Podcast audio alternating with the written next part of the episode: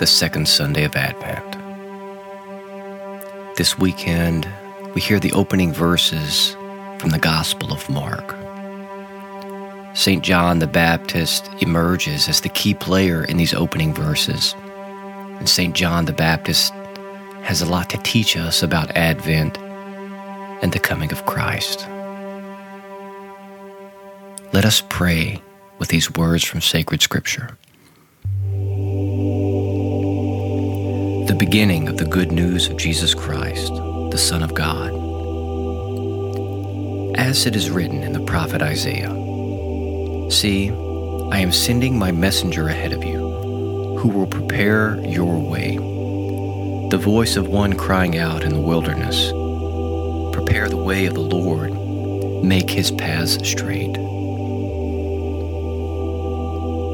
These opening two verses of the Gospel of Mark, found in the New Testament, actually have more words from the Old Testament.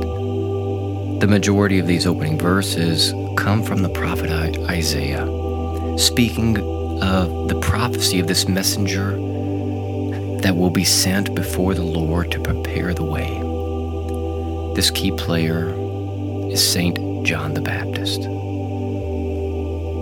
The Gospel of Mark is the shortest of the four Gospels.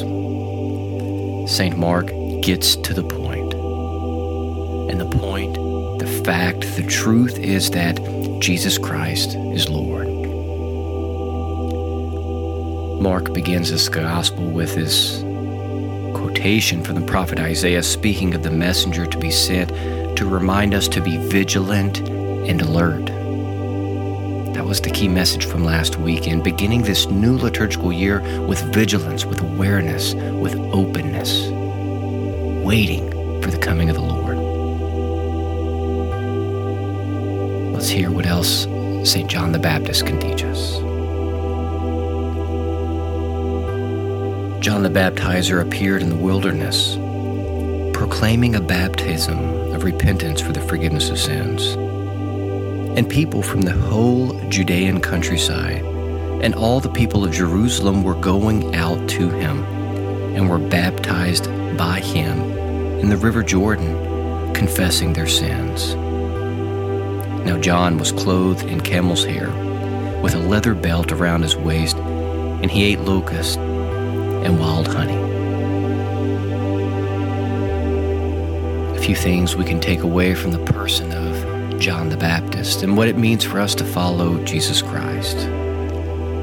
First of all, God called John the Baptist to solitude in the desert.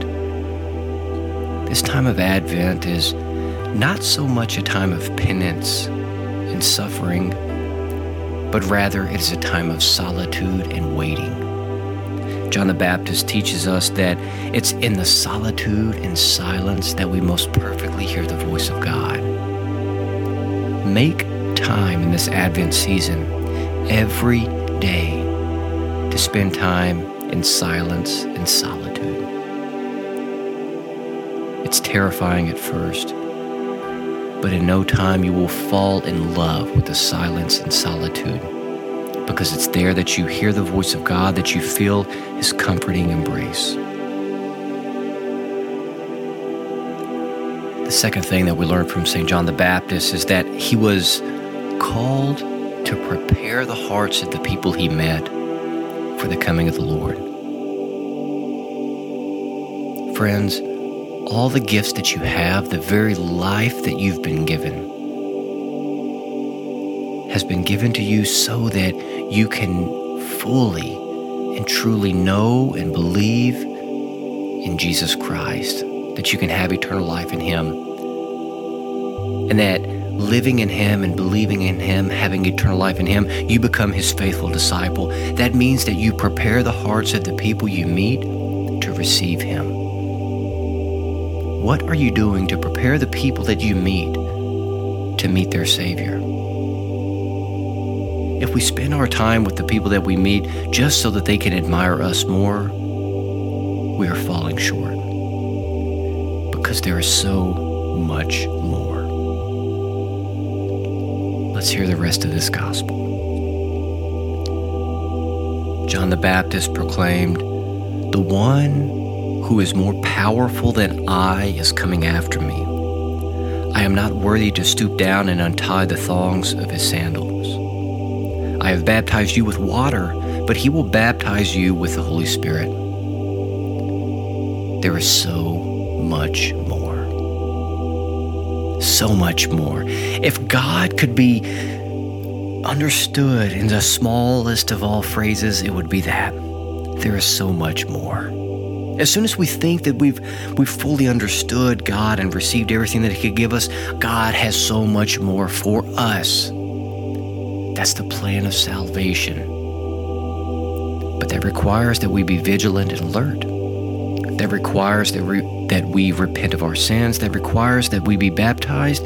That requires that we be faithful followers of Jesus Christ. Brothers and sisters, this weekend, these opening lines from the Gospel of March of Mark truly give us some some great words on how to enter into this great time of Advent. Silence, solitude, vigilance, alertness, and preparing our hearts and the hearts of the people we meet to encounter the Lord. One who is more powerful than I is coming after me. I am not worthy to stoop down and untie the thong of his sandals. I have baptized you with water, but he will baptize you with the Holy Spirit. One who is more powerful than I is coming after me. May Almighty God bless you, the Father, the Son, and the Holy Spirit. Go in peace.